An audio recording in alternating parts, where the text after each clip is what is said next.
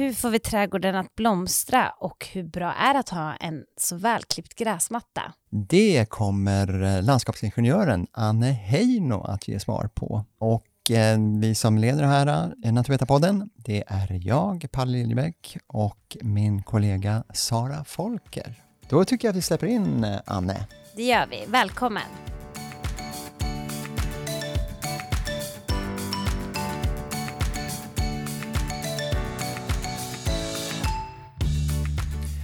En blommande och grönskande trädgård, det är väl vad de flesta drömmer om. Men hur gör man för att lyckas? Anne? Ja, det är ju flera faktorer som spelar in om man ska ha den här blomstrande gröna fina trädgården som man drömmer om. Men framförallt så behöver man ju ha en idé om hur man vill ha den här trädgården. Ska den vara skötselsnål eller har man mycket energi och jobbar med många olika saker? Och vad är det man tycker om framförallt? Men det ska ju in en massa funktioner i den här trädgården. Vad skulle det kunna vara för funktioner? Du tänker eh, till exempel, man kan sitta och fika, kanske lite utrymme för lek, kubb till exempel? Absolut, leken är ju viktig. Men framförallt om man vill odla. Det har ju blivit väldigt populärt nu att få fram sina egna grönsaker och lite bär och sådär. Men en, en god uteplats i solen kanske är någonting som man traktar efter. Och sen har man kanske en bil eller cyklar, en moped, sparkcyklar kanske. Det är mycket som ska in i trädgården helt enkelt. Hur ska man tänka då för att eh, få den här optimala trädgården? Där man liksom verkligen kan trivas. Att det liksom inte, mm, lite olika rum kanske. Ska man samla alla blommor, växter på ett ställe? Eller ska man sprida ut dem? Eller ska man ha dem i snörräta rader? ja, den är riktigt rolig faktiskt. Ja. Är man sådär att man verkligen vill ha det strukturerat eh, så går ju det också. Men det kan ju vara svårt att få in den biologiska mångfalden om man är väldigt fyrkantig i sitt sätt att tänka. Men framförallt att man skapar rum eh, och så tänker man sig vad är det som ska hända i de här rummen? Är det ett lekrum så kanske jag har ytor där man kan springa och kanske plocka lite bär. Och, ja, det finns lite skugga också, inte full sol bara. Sen har vi den där soliga platsen och då kanske man har växter som drar till sig en massa fina insekter och man får en, den blomsterprakt som du frågade efter. Eller så kanske det är helt enkelt en skuggplats för vi kommer ju få det varmare framöver. Det kommer ju bli kanske 35 grader. Då är det skuggan som är ganska skön. Så det med att man ska, finns det träd från början så ska man liksom inte fälla dem hur som helst utan se till att de är kvar? Ja, det är ju jätteviktigt faktiskt att man inte skyndar på och fäller träden utan att man har sin idé först och främst och så ser man vad man kan få in i trädgården. För att just träd ger ju skugga och det ger ju syre och det dricker ju vatten, så den har rätt så många egenskaper som vi behöver i en trädgård. Och så ger den ju faktiskt ofta, det hänger ju lite grann på valet, men också mat till insekterna tidigt på våren. Och kanske även frukter, ja. om man nu väljer att ha ett äppelträd till exempel? Ja men absolut. Eh, fruktträd vill ju också vara några stycken för att de ska pollinera varandra. Just Så att, eh, ta det gärna lite lugnt i början när du har köpt en, en eh, ny tomt och titta in vad det är som kommer. Och det kan ju ta nästan en hel säsong innan alla de här godbitarna dyker upp. Så att man inte skyndar sig det första man gör när man har köpt någonting. Vad, vad, vad, tror vad tycker du är det vanligaste misstaget folk gör då? Mm. När man har förvärvat kanske en trädgård på något sätt. Man, kanske, det är som, man kan bo i villa till exempel, man har ju inte det, utan man kanske bor i bostadsrättsförening och mm. har en tomt tillsammans. Ja, vad är det... liksom fällan man kan gå i? Ja, det är framförallt okunskap för att det kan se ganska skräpigt ut i en trädgård på, på hösten när man flyttar in och så tänker man oh, det är så rörigt, jag, jag vill ha ordning och reda och, och så börjar man då fälla eller krafsa bort eh, det som man tycker ser rörigt ut och det kan ju vara den där perenna rabatten som ger de där fina blommorna för att man inte visste. Och sen kan det ju vara en hel del lök och annat som åker också för att man gräver bort. Man kan ju inte se det då förrän det har kommit upp ja, en gång. Det, det är lite lurigt. Ja. Ja. Så ta det lugnt, det är liksom det hetaste tipset i början. Se vad som finns i trädgården innan man börjar riva. Man ska vänta till våren helt enkelt? Ja, till och med sommaren. Till och med sommaren? Mm. Ja. Och kanske efterföljande höst rent av. så kan det också vara. ja. Mm. Nej, så skynda långsamt är väl egentligen det absolut bästa tipset och det gäller ju även trädgården att man måste inte börja krafsa och rafsa direkt på tidiga våren utan ta det lugnt. Låt våren starta. Vänta på den här humledrottningen, att hon har vaknat. För hon ligger ju ofta där under de här löven och kvistarna. Eh, så vänta tills man ser alla insekterna i full gång innan man börjar städa. Och det är väl ganska skönt att få ta det lugnt på våren. Det låter här som att det är mycket tänk och fokus på den biologiska mångfalden. Ja. Den tycker jag man ska tänka på. Även som, eller förstås kanske. Mm. Hur ska man tänka där då? Ska man nöja sig med att det är maskrosor på våren och sen ingenting mer? Så är det förstås inte. Utan det ska, det ska blomma hela året, eller ska, hela säsongen. Ja, precis, och nästan hela året, precis som du säger, utan väldigt tidigt. Och här är det ju då snödroppar och annat som kommer tidigt och det finns lökar som kommer väldigt sent. Men sen vaknar ju då buskar och blommor. Så det är klart att tänka tidig blomning till långt in på hösten. För nu har ju också säsongen blivit längre. Så insekterna är ju vakna länge. Då finns det ju arter som blommar då i oktober, november. Så mångfald är ju precis det vi är ute efter. Många olika saker, det bör, måste inte vara mycket av allt men att det finns en mångfald. Men som nu är vi inne i maj, mm. eh, är det för sent att liksom så nu eller till och med tidigt? Eller vad skulle du säga? Nej, alltså, ja, i år har det varit kallt mm. så det har ju varit väldigt svårt att slänga ut sina tomater eller vad det är för då dör de ju. Nej, jag tycker inte det. Eh, man kan ju så vissa saker flera gånger om säsongen som sagt det har ju varit kallt. Eh, men man märker, nu är det till exempel varit, den här veckan har det varit jättefint väder och det har varit mm. varmt. Mm. Jag har inte upplevt att det varit så kallt heller på kvällen och natten. Så nu skulle man egentligen kunna då plantera lite blommor och ha på balkongen och sådär. Mm. Egentligen då. Ja det kan man absolut men man får ju kolla lite grann så att det inte dippar ner mm. till noll minus ett. Men då kan man ju sätta lite väv över eller ett lakan eller så. Mm. Så man behöver liksom inte släppa in dem nej, in i värmen. nej. Men hur får man balkongen att blomstra då? Ska säga, eftersom man inte har en trädgård som man kan jobba med ställe utan man har bara en balkong. Ja, ja, det är mycket man kan göra faktiskt. Det hänger lite grann på ambitionsnivån där också. Men om man då är lite lat så kan det vara lite svårt att ha små krukor med mycket blommor. Eh, då måste man vattna väldigt tätt och det kan ju bli väldigt varmt på en balkong. Så lite större krukor eh, och så lite mer jord eh, så är man inte på gränsen hela tiden att det ska torka ut. Men man kan ju ha små träd till exempel på balkongen också, kryddor, massa mm. olika sorters blommor. Så egentligen är inte där någon begränsning. Nej. Den är liksom bara att köra på där. Ja, så, så mycket, mycket man kan egentligen. I vissa ja. balkonger är riktigt blomsterrika när man mm, går förbi. Mm.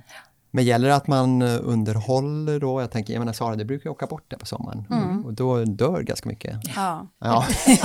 det är problemet. Allt är fint i början av sommaren och sen kollapsar det.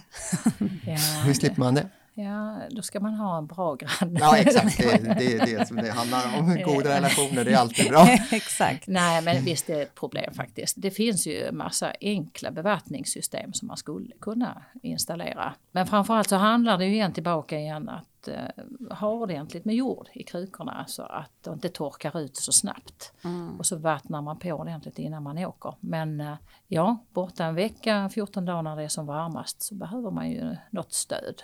Men skulle man kunna använda, det finns ju sådana som, som, som man kan sätta ner i jorden som man fyller med vatten så att den ska liksom kunna dra åt sig. Mm. Ja, om vi säger att man vattnar jorden då, man har mycket jord och så vattnar man så att den verkligen är väldigt blöt och så mm. åker man iväg mm. och så sätter man i, man sätter i en sån innan man mm. åker. Mm. Så kommer väl jorden kanske ta upp den när den börjar torka. Mm. Skulle man kunna testa det Absolut, alltså självvattnande krukor ja. finns det ju idag. Mm. Men man kan också täcka övre delen av jorden för att det andas ju ut också och då minskar ju avdunstningen också i jorden. Men absolut så får vi nog börja tänka mycket mer att vi har någon form av liksom magasin i krukorna eller i rabatterna för den delen också. Vattenfrågan blir väl mer och mer akut i ett varmare klimat då förstås. Mm om man är uppe och nosar på de här 35 graders temperaturerna mm. som vi hoppas slippa. Ja, det är ett stort problem faktiskt. Eh, mm. För vi mm. har ju mycket växter som är liksom på gränsen. Och först kommer ju den här våren och hösten som är kallvarm, kallvarm och sen kommer den här torra perioden och det knäcker väldigt mycket växter. Och det kan vi ju se nu eh, i november när det kom mycket snö. Den här snöbelastningen fixade ju inte väldigt mycket växter. Många träd som försvann och eh, även buskar har ju liksom försvunnit. Så eh, det är vi tillbaka till det här att eh, växten behöver vatten för att liksom bli spänstig och kraftfull. Och då kommer vi tillbaka lite grann till det här med träden. Det är mm. inte så att träden tar allt vatten. Nej. Nej. nej utan det är liksom när skuggan är värd mer så att säga för vattenförsörjningen. Ja, och det är lite konstigt att det alltid blir den frågan. Björken tog allt vattnet. Det ja, ja, tallen. det är en klassisk rubrik. Nej, nej, de samverkar och sen ska man ju komma ihåg att de ger ju skugga. Så växter i full sol torkar ju ut snabbare. Mm. Men det handlar ju också om jordvalet och det handlar om substrat som vi kallar det för de här mm. blandningarna som vi har. Eh, hur torkar de ut snabbt eller inte? Och sen är det ju egentligen den här bevattningsfrågan. Men vi kommer att ha problem i framtiden. Det, det kommer vi att ha på många ställen. Och det kommer ju även mer vatten. Ja just det, precis, ja, det är åt båda hållen. Ja. Så det kanske handlar om att eh, bygga upp magasin. Ja. Förr, eller för, ja det kan man säga, hade man ju oftast en tunnel, vattentunnel som står vid stuprännan. Kanske, mm. kanske förekommer fortfarande. Men det kan ju bli mera sånt, kan man tänka sig. Det tycker jag absolut man ska tänka. Speciellt om man är i områden där man faktiskt snabbt tunnan tar slut på vatten eller brunnarna sinar ut eller vad det är så måste man ju hantera det dagvatten som kommer och då är ju de här tunnorna jättebra. Sen kan man ju liksom leda den här tunnan med en slang ner i mm. rabatten så har man ju nästan automatbevattnat det. Så det tycker jag absolut man ska tänka på. Finns det andra sätt att magasinera vatten på? Ja, det är ju att man har mm. stora tankar i marken eller att man bygger liksom in ett magasin i rabatten. Att man har en duk så att inte vattnet rinner undan helt. Typ en 15-20 centimeter.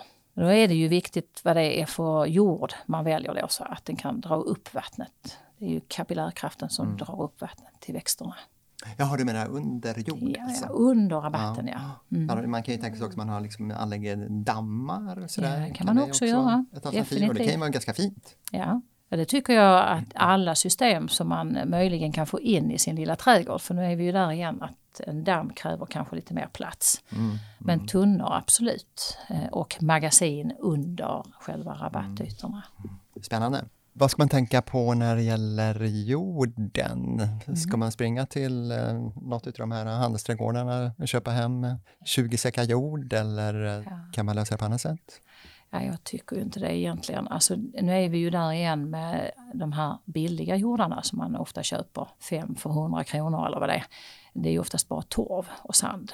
Och då kan man ju fundera på om det är så hållbart att vi utvinner torvtäkter eh, för att blanda det då in jorden som inte håller heller för att det där försvinner ju ganska snabbt. Det är ingen, ingen hållbar lösning utan det finns ju material som vi får gratis varje år som löv till exempel som man kan göra kompost själv av fylla på mycket löv på rabatterna på hösten. Och sen är det ju organiskt material. Det kan vara koskit till exempel. Eller någonting annat, kompost. Det gäller att få tag på den här dyngan. Dyngan, ja. Det är inte alltid man får det. Nej. Nej. Eller det kanske går att köpa förresten, även i säck? Ja, det gör det. I stor ja. säck också. Mm. Men jag tänker framförallt köp inte det där billiga, för det, det är väl ja, men Det är en bra mm. varning mm. faktiskt. Jag menar fem säckar för 100 spänn, det är ju lockande. Ja, det är det verkligen. du får mycket för pengarna. Svårt att motstå, ja just precis. Men då blir man lite lurad. Men framförallt är det inte hållbart. Nej, det är inte hållbart och det ger inte speciellt mycket näring. Och det märker man ju ganska snabbt när man har använt de där fem säckarna. Mm. Så nej, vi är ju tillbaka i den offentliga världen när vi jobbar så är det ju alltid kvalitetsjordar som vi pekar på. Att det är hållbara jordar eller substrat för den delen. Det kan vara en annan blandning. Hur ska den här blandningen se ut då? Om vi nu har eh, kanske kompost, vi har kanske kodynga. Då kan man blanda lite olika. Ja. Sen kan man ju... Blanda i jorden bara? Ja, ja blanda ja. i jorden ja. Och sen har man kanske gamla växter där man har lite torv, den kan man ju klart blanda in med lite rötter. Ja, just det, precis. Ja, men det, det, finns de, det finns de som slänger sånt Ja, det ska man inte göra. Nej, nej. Återanvänd. ja, precis. Så slipper man ju alla transporter och allting. Men så mycket som möjligt göra på plats och använd den jord du har. Förbättra den helt enkelt. Mm. Det är mycket mer hållbart och där finns ju också då i din egen jord finns det ju bakterier och mikroliv och sånt som just växterna behöver. Det du köper, det finns ju inte där. Så du ska bara hjälpa den här jorden du har att liksom bli lite piggare. Kanske lite mer porös. Det hänger ju givetvis på vad du har för någonting. På den här arbetsplatsen så eh, producerar vi ganska mycket kaffesump. Ja. Är det någonting som man absolut. skulle kunna använda i jordarna? Ja, det är ett organiskt material. Ah. Kaffebönor. Det kan man absolut så använda. Så det är liksom egentligen perfekt? Ja, det är det. Ja. Man får bara tänka på hur mycket så inte det kanske bara är kaffesoppa man nej, nej, nej, nej. Det måste vara lite annat också. Ja. Blanda upp en lite bananskal och lite annat. Men sen finns det ju maskgödsel till exempel som man skulle kunna tillsätta eh, och andra näringsämnen. Så att Det kan vara en god tips ibland att köpa såna här pH-stickor och titta vad har jag för pH-värde på min jord, vad är det jag behöver göra. Sen går det ju att ta jordanalyser om man skulle vilja det också, men det tror jag inte man behöver. Inte i den privata trädgården. Om man inte odlar potatis eller något sånt där? I, ja, ja, nej, egentligen inte då heller? Va? Nej, Utan, tycker jag inte. Nej. Sen har vi förresten gräsklippet som är ju ett Just väldigt det. bra Det har man ju också sett att folk slänger i skogen. Ja. Och det är ju också väl egentligen helt vansinnigt. Ja men det är klart att det är in i buskarna med detta. Ja. Det är jättebra. Och mycket kväve. För jag vet till exempel i min bostadsrättsförening, när vi, alltid när vi krattar eh, liksom, på hösten, tar bort alla löv, mm. så de löven lägger vi, det, fin, det är någon, några buskar vi har liksom, mm. där. Mm. Och de här löven slängs ju inte, utan det är, så här, utan det är väldigt så här, de här ska läggas i, buska, i de här speciella buskarna och så ska liksom, och jag har liksom tänkt så här, jag har ju förstått att det finns en anledning till det. Men jag tänker också att det är väldigt bra, alltså att man tänker på det också, att man, att man ändå, som du säger, att man använder istället för att liksom bara kasta löven, att, att man samlar en på påse och sen eldar man upp det där eller vad som helst. Utan det är bra att man använder för det fyller ju en funktion. Liksom. Ja men det är bland det bästa komposten du kan ha. Ja. Så är det ju löven. Och sen är det ju det att slänger man in det i rabatten så kan man ju tidigt se hur fåglarna pickar i, i det där och spretar ut för där är insekter. Så det här blir ju också viktiga boplatser då, bland annat då för humlor till exempel. Då. Mm. Så att man får komma ihåg att allting har en funktion. Så att ingen, naturen slösar inte på det sättet. Och har man då löv kvar till exempel nu när det är torrt också så skyddar, det blir ju det där skyddande lagret så att det inte avdunstar. Mm. Så löv är jättebra. Ja, ja. det är ju bra. ja, men har ju, nu är det ju bästa våren här ja. men man kan ju ändå tänka lite framåt här när vi kommer till hösten och löven har släppt och alltihopa. Mm. Det behöver vi inte tänka på nu. Nej, egentligen inte. Egentligen inte. Men jag har ändå blivit nyfiken. Men ja. ändå har en expert här. Ska man låta dem ligga kvar på gräsmattan eller ska man blåsa bort dem eller kratta Nej, dem? alltså de ska ju ligga kvar och klippas ner i gräsmattan mm. Eh, tycker jag så långt det går. Sen hänger det ju lite grann på vilka träd man har runt den här gräsmattan. Det kan ju vara skogslön till exempel. Då kan det bli en väldigt tjock matta till slut och det kan man ju förstå att man tar bort delvis. Mm. Men annars klipp ner så mycket man kan och börja tidigt. Men jag tänkte också på, som rådjuren äter ju upp tulpaner till exempel. Mm. Vi har också på vår liksom baksida så är vi brukar alltid ha rådjur där som står och äter på buskarna så här. det är väldigt gulligt, men annars tänker jag mer, finns det något knep för att liksom skydda de här blommorna som de äter?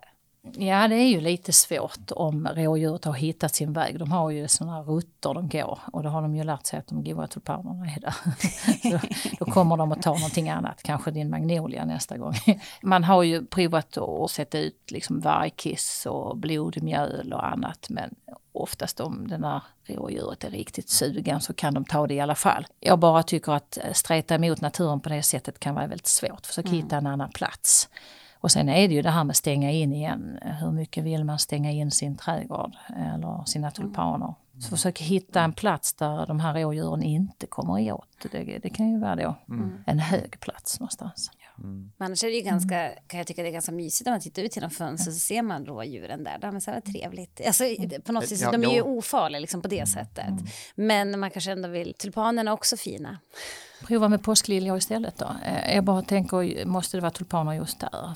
Ta lite mer sådana här rådjurssäkra växter och, och, prova med det först. Mm. Kanske de åker ibland men eh, de tycker just påskliljor till exempel eller pingstliljor. Eller ja, de brukar, de brukar stå kvar. Eller bollök. Ja, ja.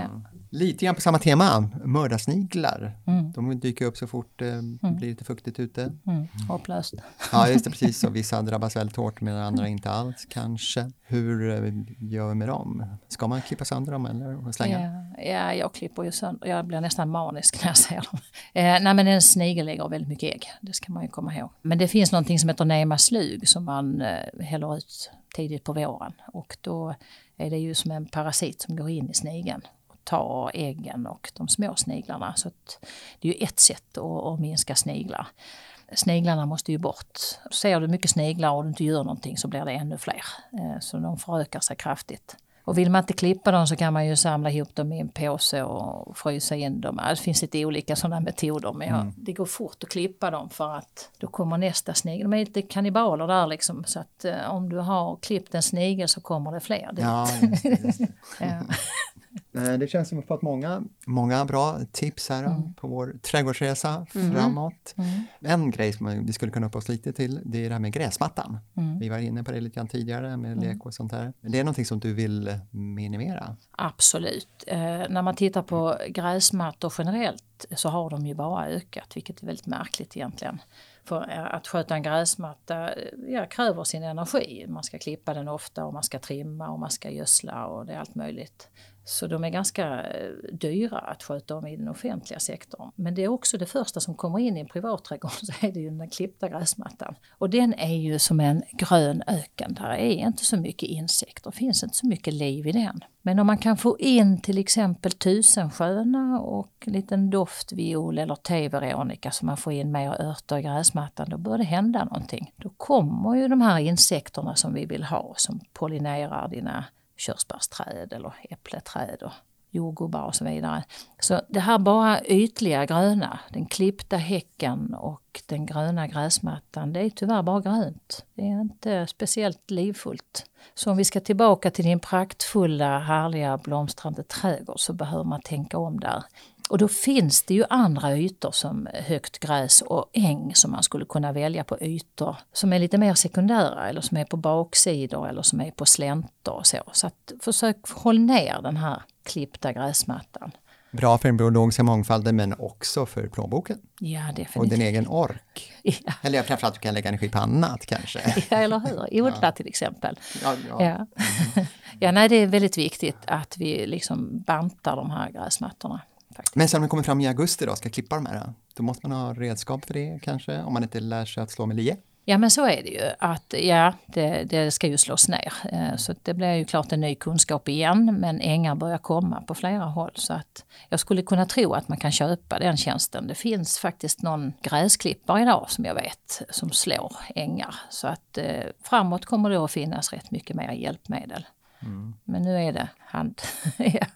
Ja, nej, men det kan ju bli slutklämmen på det här. Mm. Att eh, glöm gräsmattan mm. och eh, satsa på eh, blommande ängar istället. Ja, härligt. tack, tack, så mycket för att du kom hit. Ja, tack ska du ha.